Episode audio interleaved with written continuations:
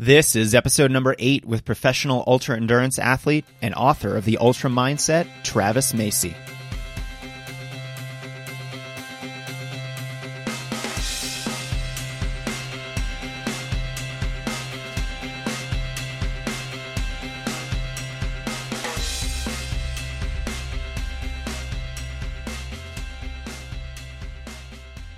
All right, Travis, thanks so much for being here, man. I'm excited to talk with you. You're a man of many talents.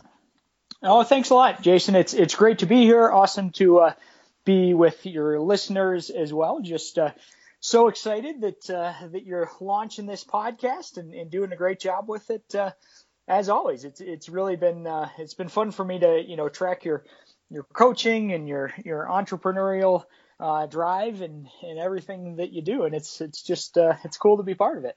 Well, thanks, Travis. I appreciate that. Now, you, on the other hand, are, are, you're quite the endurance athlete's renaissance man. You've done everything from triathlon, snowshoe racing, ski mountaineering, rock climbing, ultra marathons, mountain biking, and multi-day adventure races. Um, is it safe to say that you have a healthy addiction to the outdoors?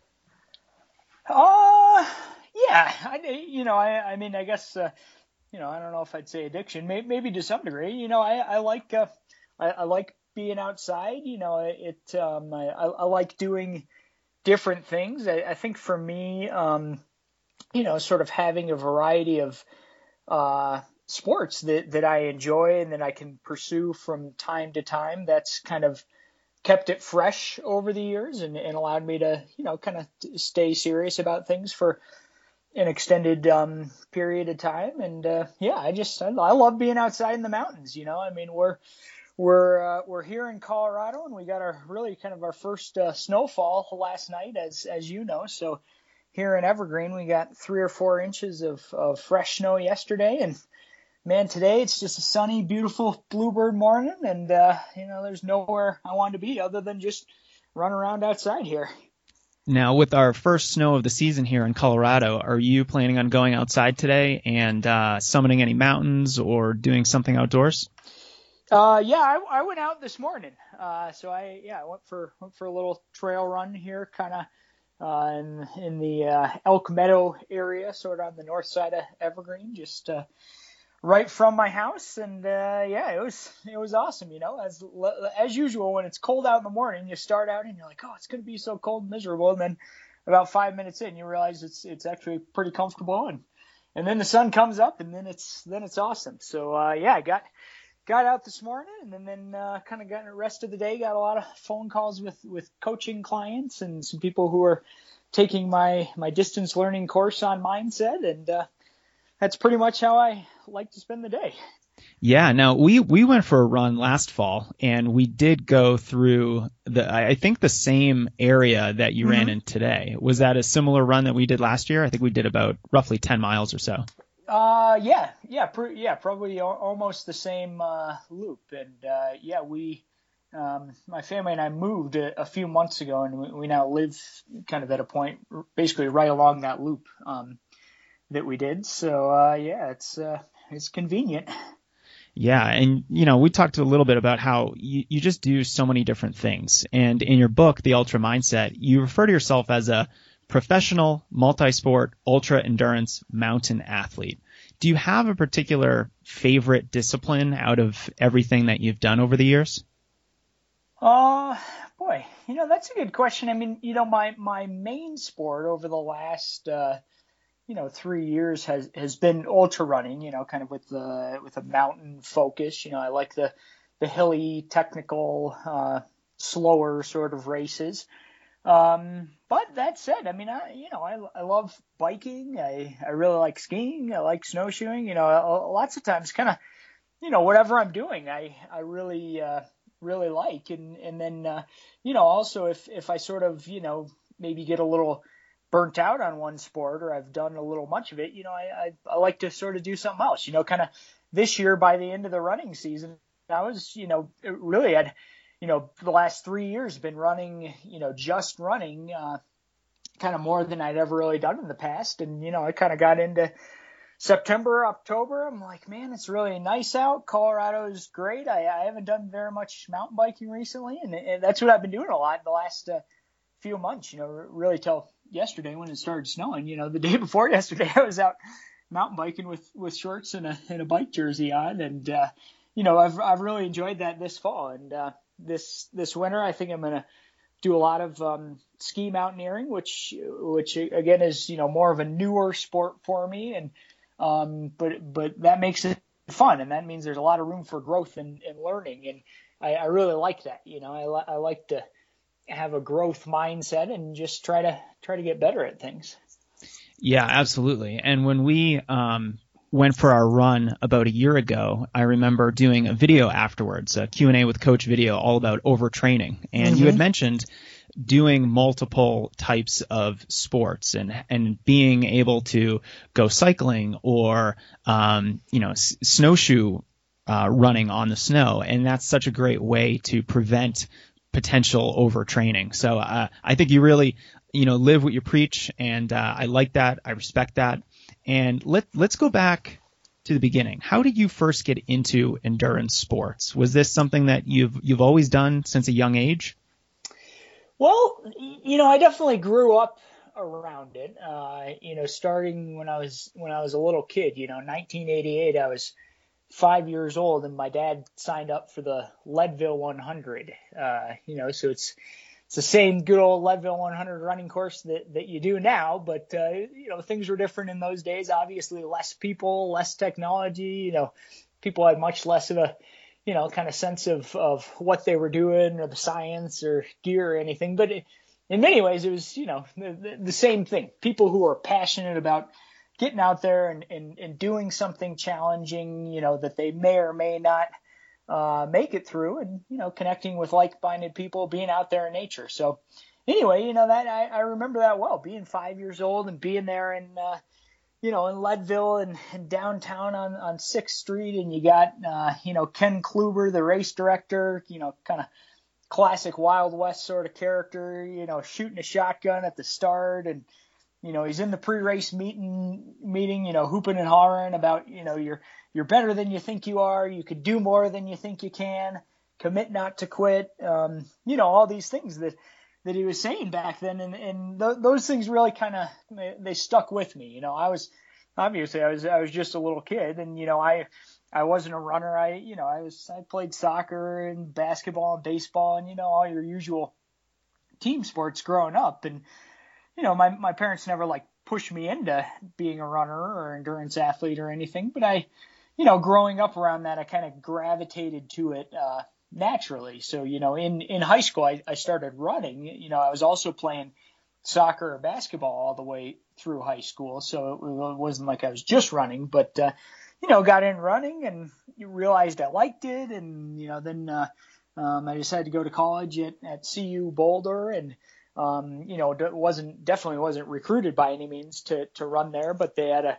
a tryout for, for walk-ons. And, you know, I, worked really hard and kept showing the coach that I was interested, coming all these summer runs and stuff, and uh, you know went to the tryout, and lo and behold, I made the team. So um, you know I ran ran for CU for for a couple years, and then my junior year I um, decided I wanted to do triathlon. So I CU has a a club triathlon team that's pretty competitive, so I joined that and you know that was that was cool for a year and then kind of my uh, my senior year I, I shifted to adventure racing as as my primary focus. You know, starting to do these, um, uh, you know, team long team events. You know, at the, the you know that year that would have been you know probably two or three day events were, were the longest I would do, and then later on they became you know four or five, six day races, and um, you know so really at a at you know quite a young age, 21, 22 years old, I was doing these uh, you know team races with experienced athletes in in their 30s and 40s. You know, kind of first racing, you know, around the state and then kind of domestically and, and then uh, internationally um, as well. Yeah. So when you were at University of Colorado at Boulder, you tried out for their cross country team. And was Mark Wetmore still the coach when you tried out for them?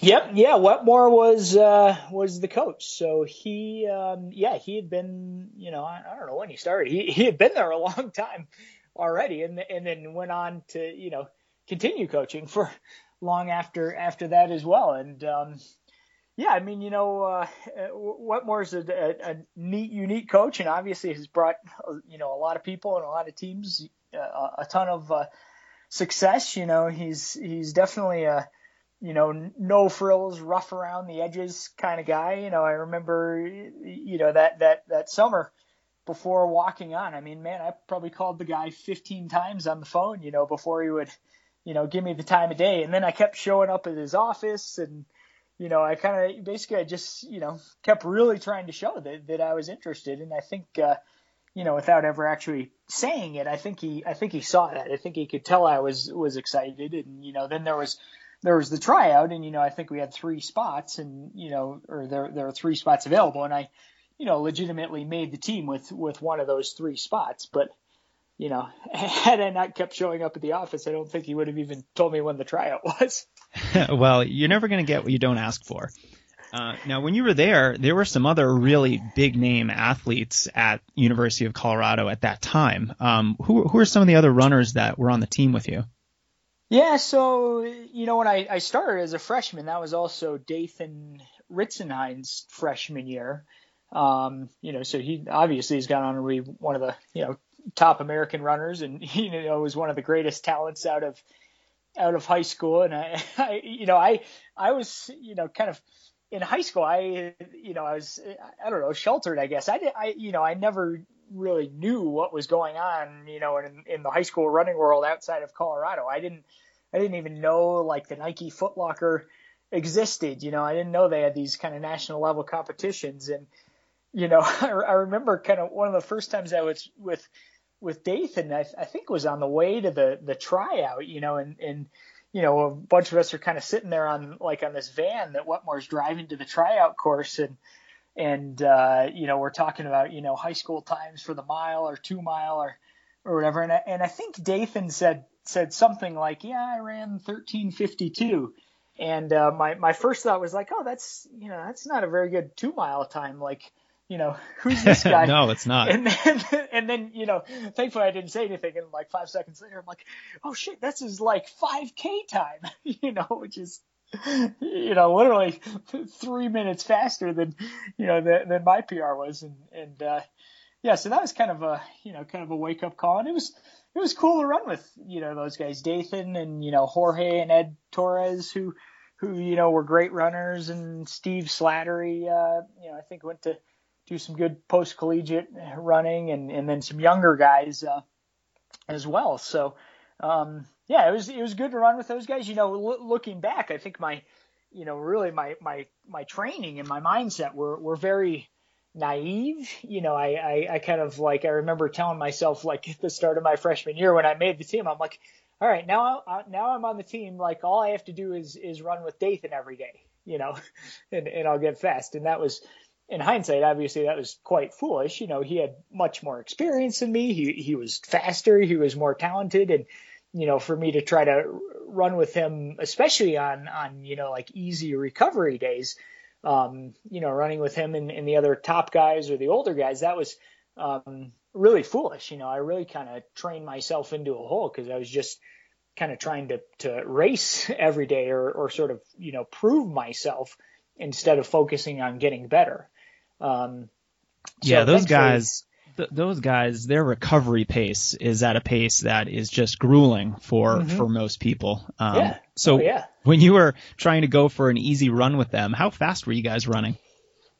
Well, you know, I mean, you know, I mean, it was probably you know six minutes to six thirty pace, you know, depending on the on the terrain. You know, that might have been on something like the you know the Boulder Creek path, which is a fairly flat, uh, you know, bike path kind of through town. And, um, yeah, you know, my, my body definitely wasn't, wasn't ready for that. And, you know, I kind of, you know, really most of those two years, I would say very much underperformed in, in races because I was, you know, I, I wasn't training smartly and I was going into races just super, super tired out. Yeah. And I think you know, we're only a couple episodes into this podcast, but I think I have mentioned the importance of running really easy on your recovery days, mm-hmm. way more than once, probably two or three times. Yeah. So uh, I'm I'm glad to hear that it is something that even um, you know early professional runners had to deal with at a certain point in their yeah. career. Yeah, uh, yeah, no, I, I I totally support that. I mean, I you know I never you know, especially on easy days, I'm never looking at pace and I'm just cruising along. And, you know, if anything, maybe I'm looking at my heart rate and making sure that, that it's not going high, you know, and maybe that means walking up hill or, you know, something like that. And, and I, you know, I don't even look at miles like really in most runs and especially on easy days, you know, I, I kind of go for, you know, maybe have a kind of a loop in mind or a time in mind, but I also listen to my body. And, and if anything, I'll do, do less if needed. Um, you know, that's like easy days. That, that's why it's called an easy day. You know, people get, people get locked up and, oh, my easy day pace needs to be this or whatever. And well, you know, maybe some days it is that pace and other days it's not that pace. And, and if you walk into something for, for an easy day, then, then it's probably not doing its job.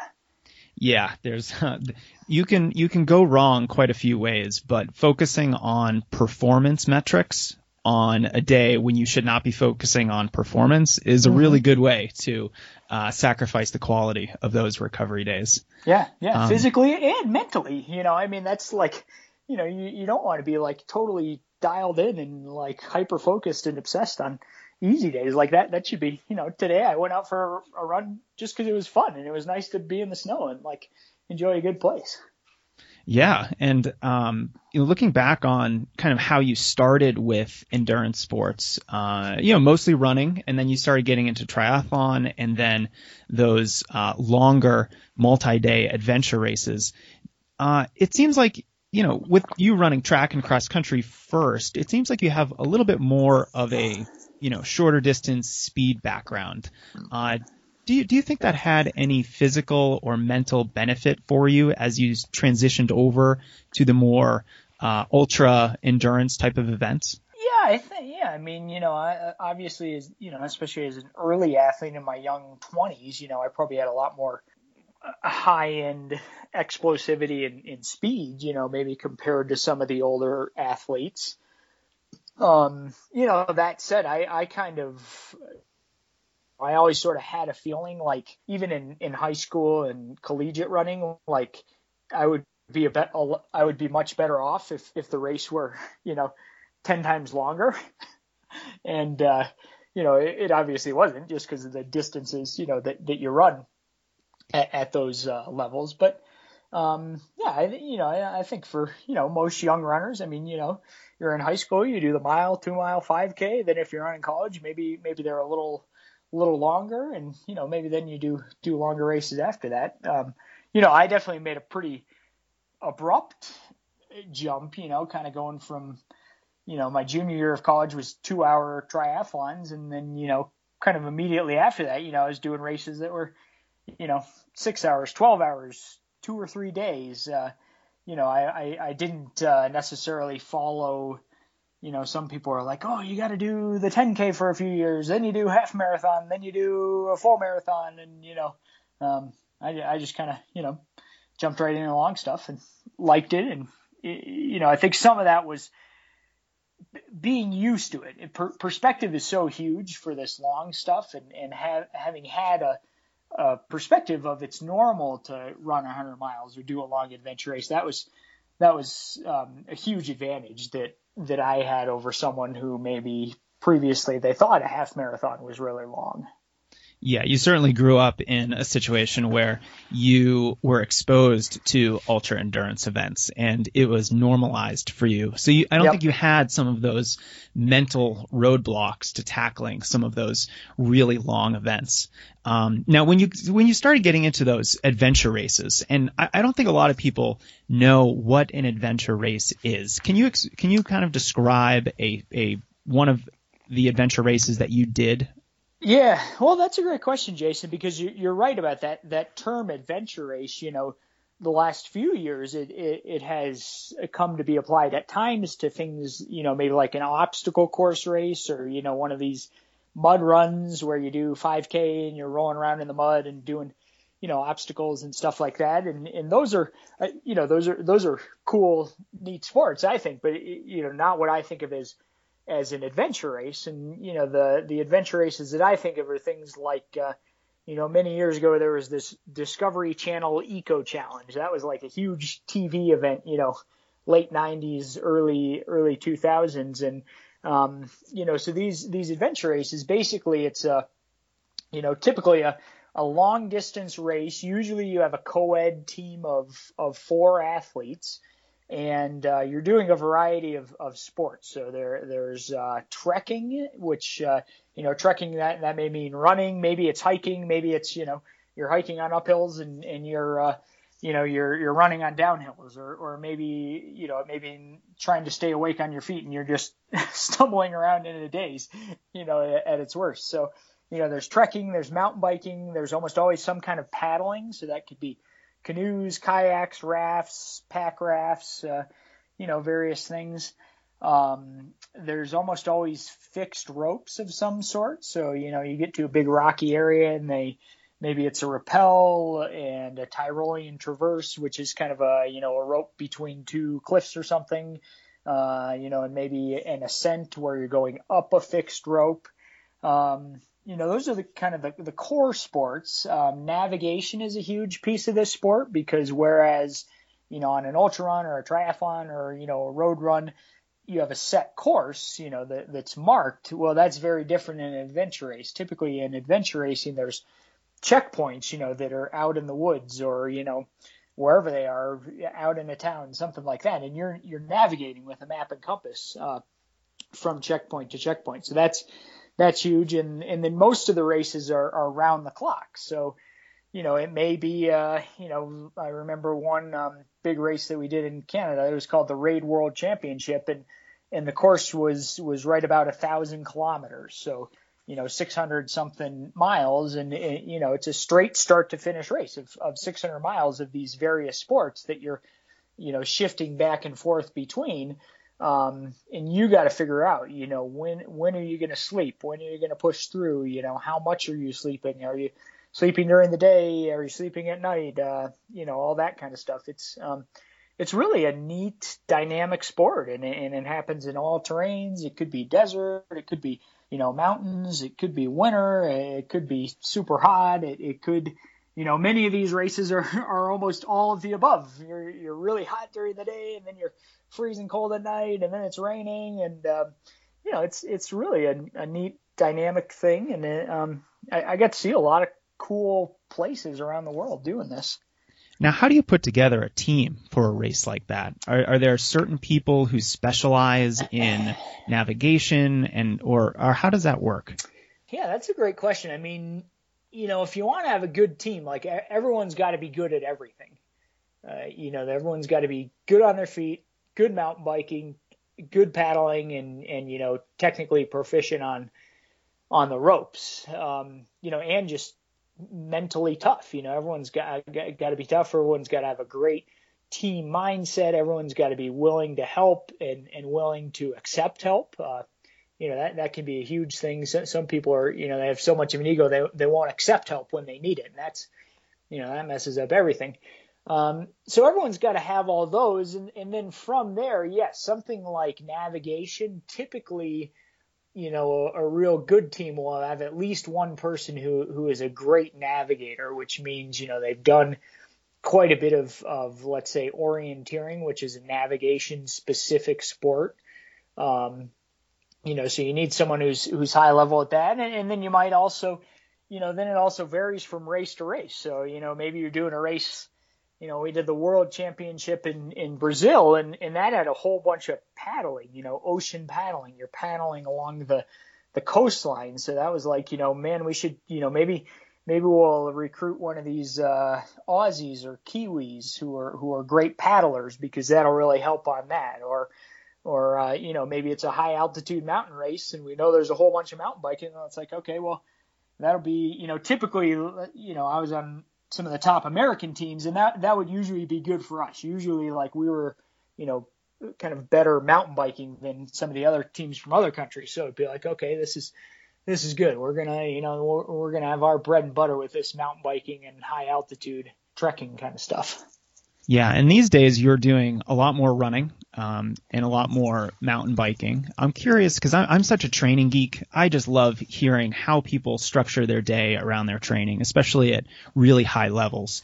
Can you describe what a typical training week looks like for you in terms of, um, let's say you're getting ready for an ultra marathon? You know, what kind of mileage, long runs, workouts do you incorporate within that week?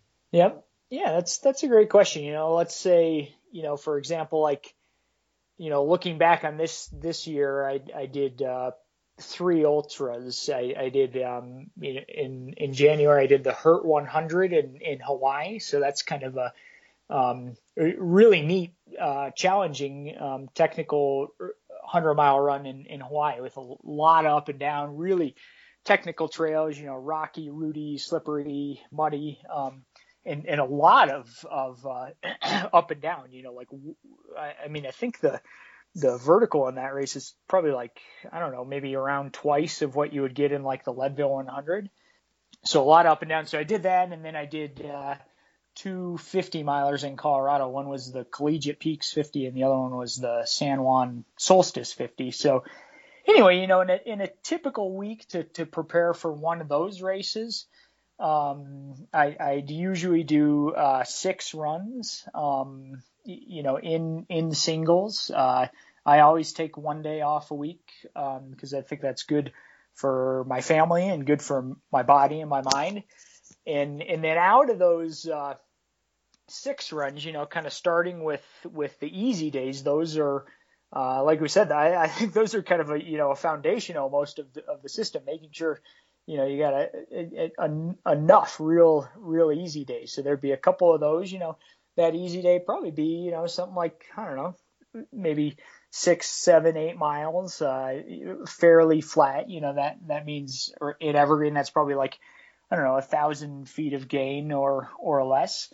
Um, you know, I'd then have uh, a long run, which I think is, you know, fairly typical to a lot of programs and, you know, usually for me that maybe would be around 20 miles. And um, uh, one thing I really try to do in, in my long runs is uh, tailor that to the race that's coming up as as far as uh, you know vertical feet per mile. So let's say, you know, if I was doing a hundred mile run that that had you know 25,000 feet of of uh, vertical gain to it, well then in my 20 mile long run uh, you know, that, that would be, well, it's one fifth of, of the distance of the race. So, you know, then I do one fifth of vertical. So, you know, pretty typical for me would be a, a long run of 20 miles with like 5,000 feet of, of climbing.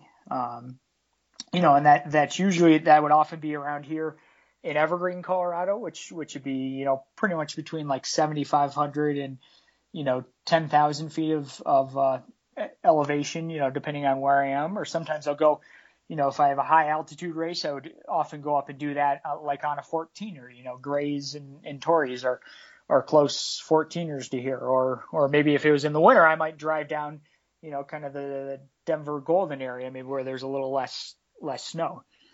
Um, so we got the easy runs, we got the long runs, and and then that uh, you know leaves us with with a few other runs. You know, one of those usually would be a kind of a vertical specific run where I'm doing um, some, some very uh, specific work with with up and downhill. So that could be you know um, shorter pushes or maybe longer tempo climbs or like there there's a trail on Bergen Peak here in Evergreen that I do a lot. That, that's uh, you know a real steep trail that gains 2,000 feet in uh, I don't know probably two or two and a half miles. So you know going up up and down that one or two or or three times. Um, and then I, I would typically, you know, kind of the, the other runs might be a little bit, you know, float, if you will. So kind of the, the long run and the, you know, vertical run are kind of sort of the, the keys. And then, then the couple other runs that exist, well, you know, depending on where I'm at in a, in a different period or how, how I'm feeling recovery wise, there may be a, uh, more of a, a speed workout, uh, mixed in, you know, that could be a, maybe it's a fartlek that's a bit flatter or maybe something more more structured you know doing actual intervals on on flat ground Um, you know, and then typically the other one might be just sort of what I think of as a medium distance, uh, you know, sort of float run, kind of going going how you feel. You know, maybe it's vertical focused, maybe it's distance focused. Um, you know, so that's kind of a I don't know, in in a nutshell, a rough estimation. And you know, probably as as you're familiar with, and maybe many listeners are, you know, there's very different uh, periods and focuses throughout the year. So you know, things definitely change. Kind of what I described might be more of kind of in the summer with with a race coming up, you know, whatever a month or two away. Right. Now the the six runs that you do a week, how much weekly mileage would you say that that typically is? Or or maybe you can oh, even yeah. just give us a range between, yeah.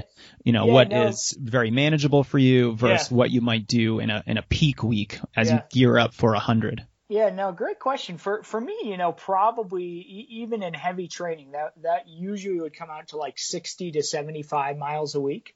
Um, so not not a ton of mileage.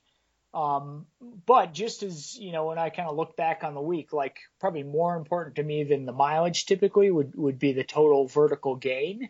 Um, you know, so probably we'd we'd be shooting for something you know, again, depending on the week, maybe like, I don't know, 16 to maybe 20, 21, 22,000 feet of gain, um, for the week. So, you know, really not that much mileage, but, but, you know, these, these are good miles done at altitude in the hills.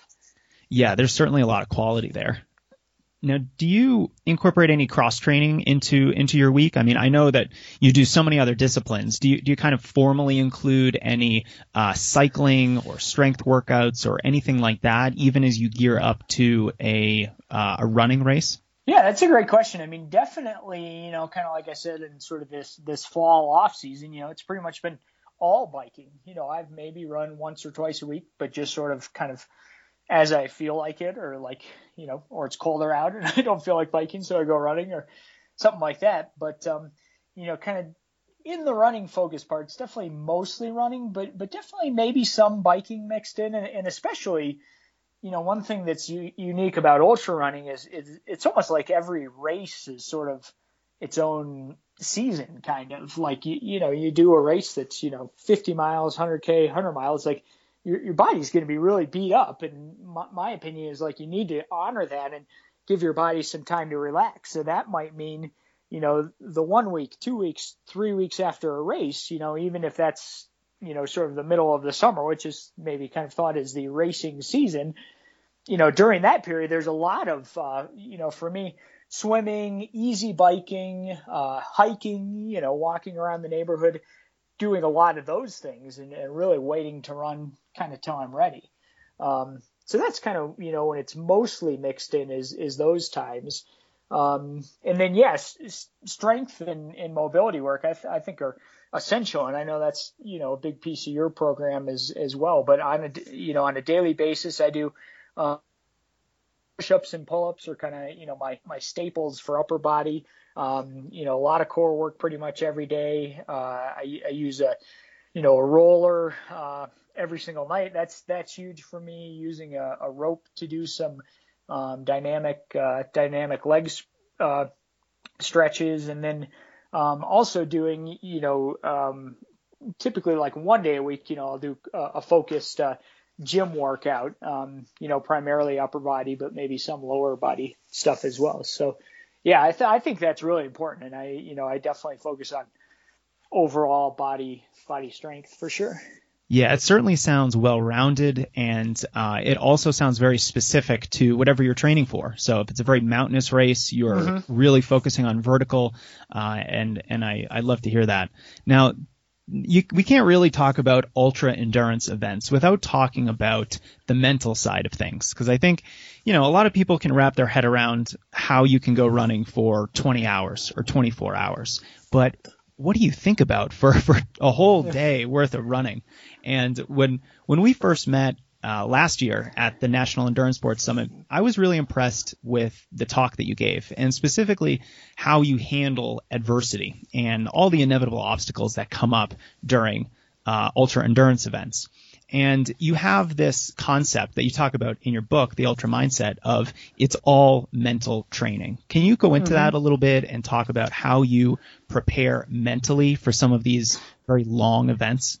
Yeah, that's a great question, Jason. And, and, and I think, you know, maybe a, a good place to start with with this mental stuff is is just taking the the view that um, the the mental side of running is is so essential, and that's you know that's true if you're running in an 800 meter on the track, or if you're doing a 10k or a marathon or or, or an ultra run, and and I think sometimes you know unfortunately people may overlook it. You know they're they're doing all this this physical training, they got a great program, and they you know they're doing the you know they're working with a coach or with a group or or whatever you know they, they just sort of assume that like by doing that they're they're going to gain all the mental skills that they need.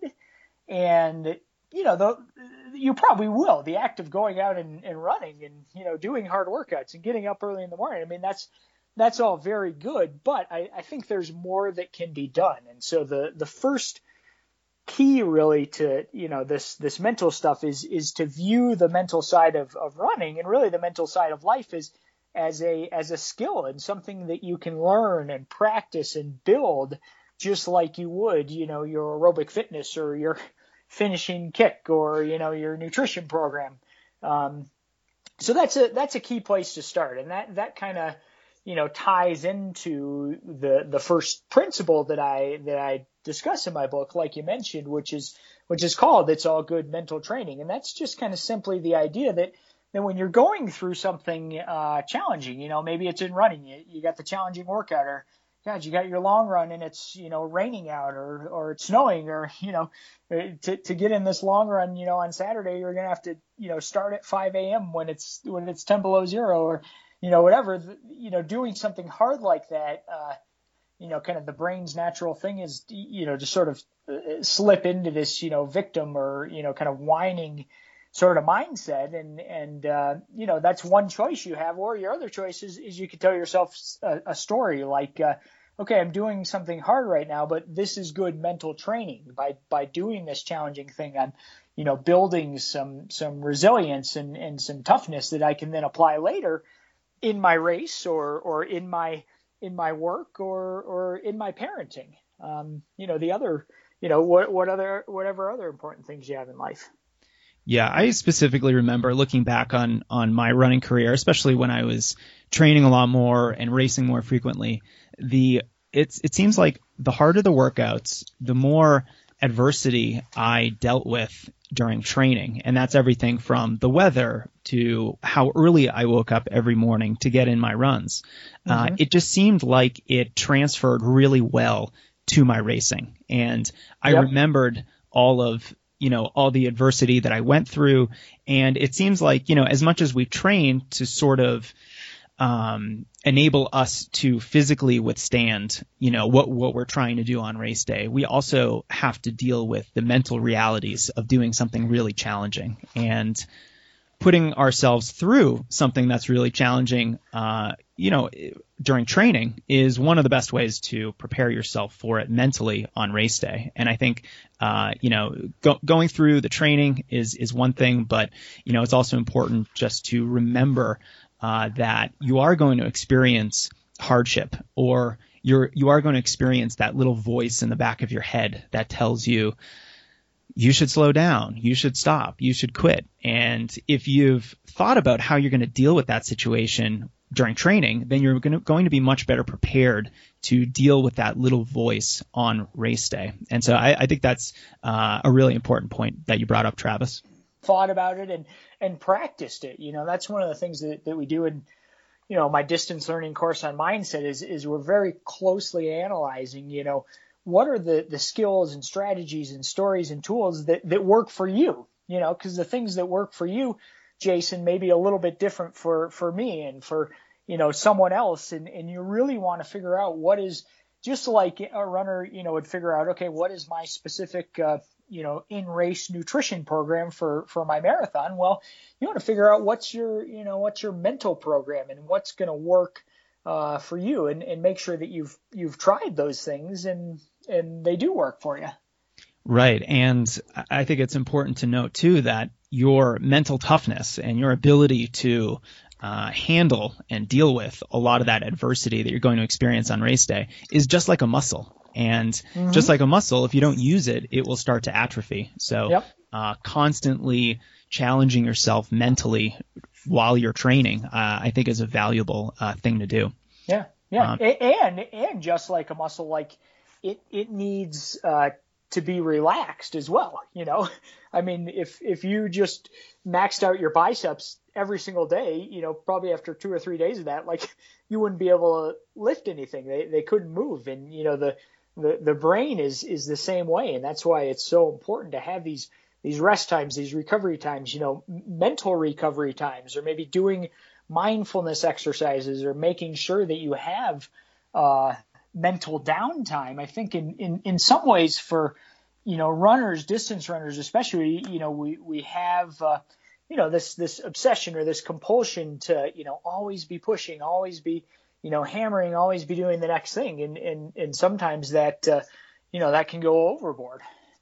Yeah, you certainly can. And I think a lot of runners are type A types of runners who, you know, they're always looking at their splits, they're always looking at their mileage, and yep. they'll probably be better off taking some downtime every now and then mentally from the sport. Yep. And that's why I always like to build in strategic off times during the year yep. for my athletes so that they can practice not being a runner, where they can not think about running, not worry about their training.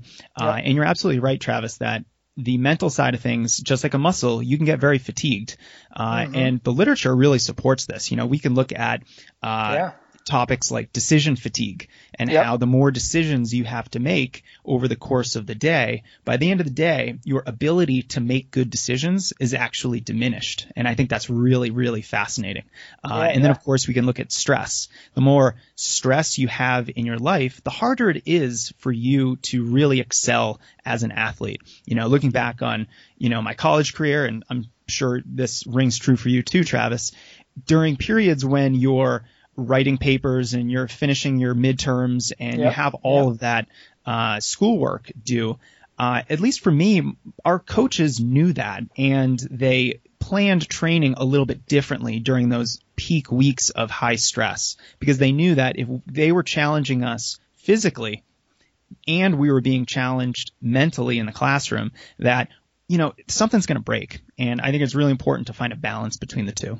Yeah, no, I'm glad that you mentioned that. And that's the same thing, you know, for my coaching clients. I always highly recommend, you know, that, that off season and, or, or, you know, like we said with ultra runs, you know, very intentional times, especially after races to, um, rest physically and, and mentally. And, um, you know, I do a, a, a monthly column in, in ultra running magazine and, and there's going to be an issue, uh, early in 2017 that's that's focused on this topic of of overtraining syndrome and you know what does that mean and how does that how does that manifest? And there's definitely you know I think some more you know science and, and writing and experiences um, coming out about that especially in in the ultra running uh, world. And I think it's uh, really worth experiencing you know and, and and you're right the you know the brain kind of you know stress whether it's hard, stress from hard training or, or from work or from, you know, parenting or, you know, relationships, whatever, you know, the, the brain kind of looks at all of that, uh, similarly, you know, and, and, and it really can all add up. Yeah. Stress is stress. Uh, now, Travis, when you look back on your, your racing career and all the different crazy events that you've done, has there been a particular race where you felt like you were really challenged mentally uh, that you know, you got through, but you know you were tested. And uh, looking back on it, it was maybe a, a turning point or a defining moment for you.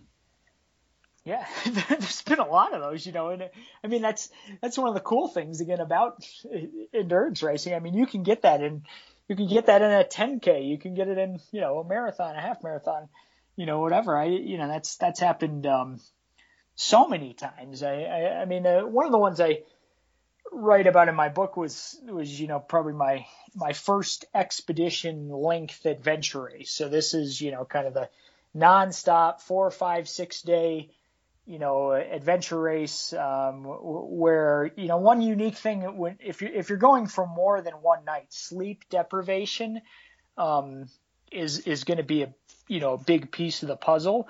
Um, and and that for me, sleep deprivation is you know probably one of the most challenging aspects of these multi-day races, just because it is it is so hard and you don't know how it's going to affect you, and it may affect you differently at different times, and um, you know, it's just it's it's really really really hard. So um, you know that that kind of uh, I guess it would have been you know maybe I don't know 2005. I had I had literally I graduated college like I don't know two weeks earlier.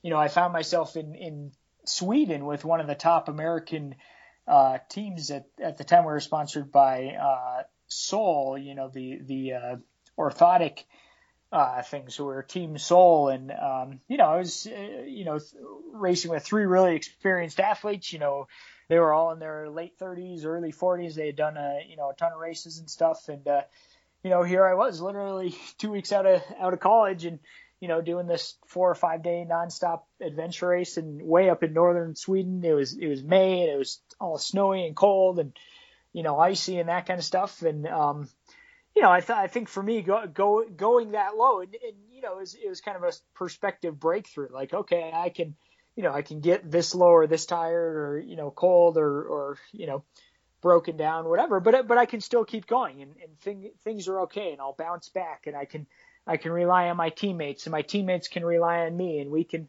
You know, we can figure things out, and if one person is so sleepy that they can't read the map, you know, then then another person will will read it and and you know get us through and we did all that and uh, you know it, it turned out fine and you know kind of doing that I was like wow man I made it through you know this this darn race in Sweden I can probably make it through just about whatever I want to it seems like you have this never-ending well of positivity that uh, no matter what kind of event you're in, no matter how tired, sore, fatigued, cold you are, you see the silver lining. Is that something that you think is unique to to ultra endurance athletes? Probably a lot of people who pursue endurance athletics, you know, whether it's at the ultra distance or or not, you know, it's you know, the, these kind of things maybe attract people with a bit of that mindset, and but but then it also snowballs, you know. You you have these experiences and you know, sometimes you achieve your goal and sometimes you don't achieve your goal and you know, it just becomes kind of this this uh, journey that that you keep uh, keep growing with. So, um, yeah, I don't know. I mean, I, I, I guess maybe the answer is yes. And, and you know, I also want to say, I mean, you know, that may, maybe that's the perception, but but I, I also want to make it really clear, and I try to do this in my book. I mean, you know, I, I have low points and challenging points and and uh, insecure points and you know anxiety, fear, doubt, you know, all of these things. I, you know, no one is immune to those.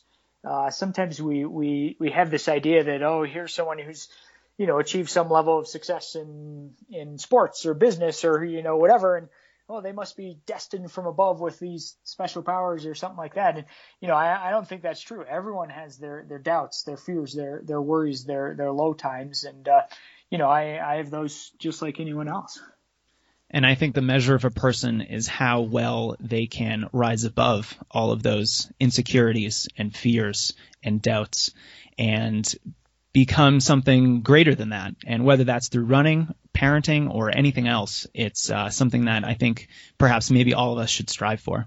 Yeah, I think so too. And, and just to, you know, I don't know. One one of the things my, my dad used to say, and I talk about this book, is is is uh, keep the faith. You know, and and uh, I mean, for us, that's not necessarily in, in a religious sense, but almost more of, you know, keep the faith in, in yourself and keep the faith that, that things uh, will work out. And, and I think one of the best things that, that you learn in, in doing these real long races, you know, you're running 100 miles, like you can go way, way downhill and feel really, really bad but usually, if, if you stay positive and you and, and and you eat and drink, you know, eating's huge. Usually, you'll you'll feel a little bit better, and, and and actually you'll bounce out of it, and pretty soon you're you're cruising along again. And I just I think that's a great metaphor for for life because things can go way downhill and and get you know really hard, but but you you can and you will bounce back. Um, you know, as long as you as you as you keep trying.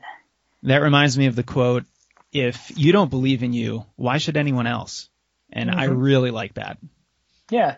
Yeah, that's, you know, one one of the principles in my book is is called have an ego and use it. And that's, you know, kind of what I mean. I, I don't mean have an ego, you know, like I don't know, maybe like some uh, recent uh, presidential candidates, you might say. But uh, I mean, I mean, have an ego in the sense of like believe in yourself. You know, believe that that you can, uh, you know, that, that you can do it, that, that you can persevere.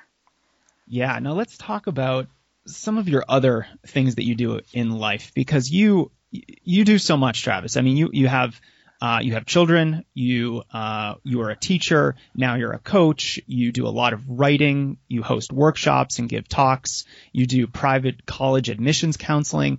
Let's talk about time management. What what does a typical day look like for you when you're juggling all of these different responsibilities? Yeah, you know, uh, my day usually I, I, I like to get up early, you know, kind of before the family. So then maybe that's five, five thirty, and that that um, morning time I, I really like, you know, and I, th- I think probably a lot of other runners can relate to this, wh- whether you're out running then or maybe it's other stuff, maybe it's work, maybe it's you know sort of your your me time to sit and, and be centered or something like that. I've I've recently uh, taken to doing like some some guided meditation in the morning. Uh, you know, it's nothing fancy. It's like a little 10 minute thing I found on YouTube, but that's I, I really like that. So you know, that's kind of first thing in the morning. And then usually I'm, I'm, uh, you know, doing some work for an hour, an hour and a half till, till the kids get up. Um, f- for me, the first thing in the morning, I feel like is a good time for, for like creative work. So, you know, not by definition, not responding to email, but more of the, the creative stuff. So that could be, you know, creating programming for the athletes I coach or creating,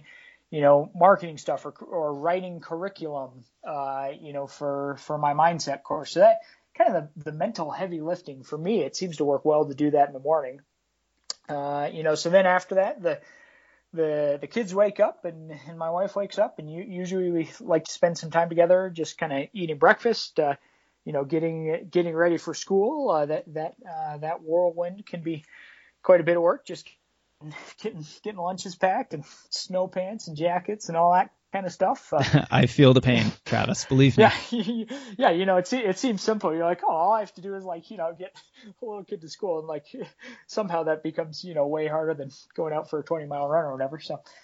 Uh, you know, anyway, then then we do that. Usually, I take the the kids to school, and and that brings me to like about nine o'clock. And most days, that's kind of my my training window. You know, nine till 10 or 11 or 12 or, you know, whatever it is, depending on the workout. So, you know, kind of do the mid morning workout that, that, uh, you know, brings me whatever till mid morning or, or, afternoon. Uh, you know, come back, uh, eat, eat a salad or something good for lunch. And, and then kind of my, my second main work window of the day is that mid afternoon time of, of, uh, you know, that's where maybe it's more creative stuff or maybe it's more that, you know, kind of maintenance work, you know, of, of the emails and, you know that um, that kind of stuff, or you know phone calls, things like this. Um, you know, and then that usually takes me till 3:30. That's that's when the kids are done with school. So usually pick up pick up them and uh, you know kind of family time throughout the the afternoon and evening, and then maybe a little more um, kind of nighttime work. So that uh, you know that'd be sort of the the you know typical typical work. Some days are different. You know, some days especially you know, like you said, my, my wife and I have a independent uh, college counseling business where we work with high school students on transitioning to college. So that's kind of mostly Amy stuff, but I still do, uh, you know, a decent amount there. And, and we do, um, you know, sometimes we have evening or, or especially like, uh, meetings on, on Sundays with, with those students. So that's kind of a piece of the picture. And, um, you know, be, being self-employed is is great because uh, you you can in some ways set your own schedule and manage things. You know, you've probably experienced that, and and it can be challenging too because you know setting the boundaries between uh, you know work time, family time, uh, you know, time for yourself to to rejuvenate. You know, those things can be uh, can be challenges. Yeah, that's for sure. And you know, you're right. I, I do have a fairly flexible schedule. And I, it's, it's interesting that we sort of have very similar schedules in that I like to do a little bit of work in the morning, some of the, the mental heavy lifting, and then mid to late morning is when I like to go for my run. And I know mm-hmm. a lot of people can't structure their day like that, but you know, th- that usually means that, you know, I'm often working at uh, you know, before most people are even out the door for work because. I, you know, I have a home office too. Yeah, yeah. And, you know, then later I'm working in the afternoon and I'm often also working, you know, after 7 p.m. sometimes. Uh, Yep. So it, it's just split up more. And uh, I think for me at least, it provides me a little bit of, of a mental break in between, you know, all of those certain blocks of time that I spend working. And uh, Yeah. I, I find I'm more effective when I do it that way. Yeah, yeah, I agree. And that, you know, maybe even even for someone who works more of a standard nine to five, you know, who knows? Maybe there's a way that you can, you know, instead of working for four hours straight, what if every hour you worked 53 minutes and then you took a seven minute break where you went for a walk or, you know, maybe you laid down in your office and you did some crunches or some push ups or, you know, something like that. That, that really may increase your productivity significantly. And when I actually had a more standard nine to five job, I did something like that where multiple times a day I would go for a 10 minute walk. Now, whether or not my boss really wanted me doing that was, was another story. Yeah, yeah. um, one of the questions I like to ask Travis are, um, is what books you're reading? Cause I'm always interested in hearing what, what people are reading because it's almost like a, a window into the topics and the things that, that you're interested in. So are there, uh, are you someone who's, who reads two or three books at one time or do you like to stick to one? Uh, yeah, usually it's two or three or or more. Um, yeah, I I love I love reading. I, I love I do a lot of audiobooks. Uh, you know, when I'm out out training, um, you know, I enjoy that. Or maybe driving along, you know, instead of listening to the radio, I'll you know have an audio book going. I'm I'm just pulling up my my Audible here. Uh, you know, I've got a bunch here. The uh, one I I just started recently is called uh, Saved: How I Quit Worrying About Money and Became the Richest Guy in the World. Uh, this is got by a guy named Ben Hewitt, um, who uh, lives in, in on a farm in rural Vermont. He's written some uh, really really cool books. I, I read this one before. Now I'm now I'm doing it again because I, I liked it. Uh, he's got another one called Homegrown that was really good about kind of a uh, neat, unique, outdoor based uh, system of, of educating his children. Uh, just got through Grit by Angela Duckworth. Many people are probably familiar with that. That's a good one. Uh, got Tribes by Seth Godin, Primal Endurance uh, by Brad Kearns and Mark Sisson. I, I really liked uh, that one. That's great. Uh, you know, training, nutrition, mindset sort of stuff. Let's see, Wealth. Uh, uh, how I learned to build a life. Uh, sorry, I'm I can hardly see. It, it- well, the the title is Wealth. W E L L T H uh, by Jason uh, Wachob. That was cool. Uh, really like Ego is the Enemy by Ryan Holiday. Uh, let's see, Positivity. That's kind of a positive psychology sort of book. Uh, Flourish, another positive psychology book. Authentic Happiness by Seligman, another psychology type book. Uh, really like Mindset by Dweck. Uh, Will It Fly? This is a kind of entrepreneurial book by Pat Flynn. Kind of a neat, uh, neat, uh, you know, online kind of guy. Uh, the Art and Science of Low Carb Performance. Uh, neat, um, kind of diet book. So anyway, that's a bunch of them. I, I, I, I really like books. I like constantly, uh, constantly learning. Yeah, I love all the social psychology books. I'm reading a book right now called The Wisest Person in the Room, and it's a social psychology book about what um, you know the lessons that we can take from psychology to become wiser and make Okay. better decisions. And so it's really it's really interesting stuff. Yeah, that sounds great. Yeah, I, I love that kind of stuff too. And you know, I, you know, I, I don't by any means, you know, presume to try to be a, you know, psychologist or professional sports psychologist or anything like that. But I, I love reading that stuff. And you know, when it's couched in these kind of, you know, more mainstream books, it's probably a bit more digestible than, you know, an academic textbook or something. yeah, it's much more accessible, and I, I I like that because uh, you know occasionally I'll read a book that is very dense. I read a book called Superintelligence by Nick Bostrom, and this is really showing how much of a nerd I am. It's a book all about uh, super artificial intelligence and how we're Huh.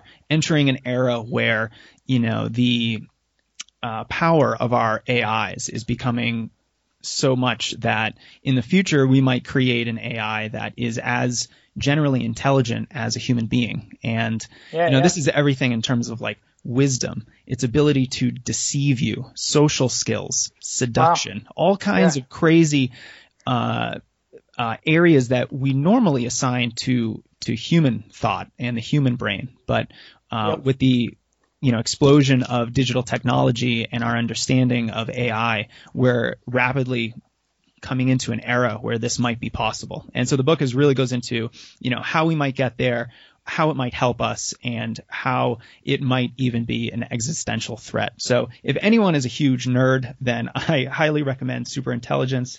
Uh, on the front cover, there's a quote from Bill Gates that says, I highly recommend this book. And uh, I know that uh, entrepreneur Elon Musk is also very worried about this threat of superintelligence. So uh, I, remember talking to uh, Nick Symmonds on the first episode of the podcast, and he- we were geeking out about Elon Musk and the future and things. So uh, this is another window into uh, that side of my geekery. Okay, Travis, we have covered a lot That's today. cool. Everything from social psychology to uh, existential threat robots to how you are really crushing it in the endurance space. So thank you so much for being here. Uh, I hope everyone checks out your book, The Ultra Mindset, an endurance champion's eight core principles for success in business, sports, and life. I have my copy right here. Let me check. Is this a signed copy? Oh, it is. I think you, yeah, you did sign this for me. Well, thank you, Yeah, Travis. yeah, yeah. Well, thank thank you, Jason. It's it's been uh, great to be along. I mean, I, I always love hearing from people, whether that's on Facebook, I'm I'm on Twitter. Uh, my website is is travismacy.com. There's there's a forum on there. You know, there's stuff about the the coaching, the the distance learning course on on mindset that I told you about. That's kind of my latest uh, latest venture, and that's that's been a lot of fun and psyched to psyched to keep that going. So. uh yeah, keep in touch. It's uh, really really been good, and and again, congrats to you on on this uh, awesome podcast, and I'm I'm honored to be a part of it. Well, my pleasure, Travis. Thanks for everything that you do. I always love seeing all the different projects that you have in the works. And uh, thank you again for coming on the podcast. No problem. Have a good one. Hey, thanks for listening to the show today. I really appreciate that. And I know Travis would like to hear from you too. So if you enjoyed our conversation, head on over to Twitter. His handle is very simple it's Travis Macy. And let him know that you had fun listening to our chat. And finally, be sure to check out strengthrunning.com slash podcast for a list of every episode, a blog post for each episode, and more importantly, the show links, resources, and notes. So if you want to check out any of the books, websites, and more that we talk about in any of our episodes, it's all there for you. Thanks again, and we'll be in touch soon.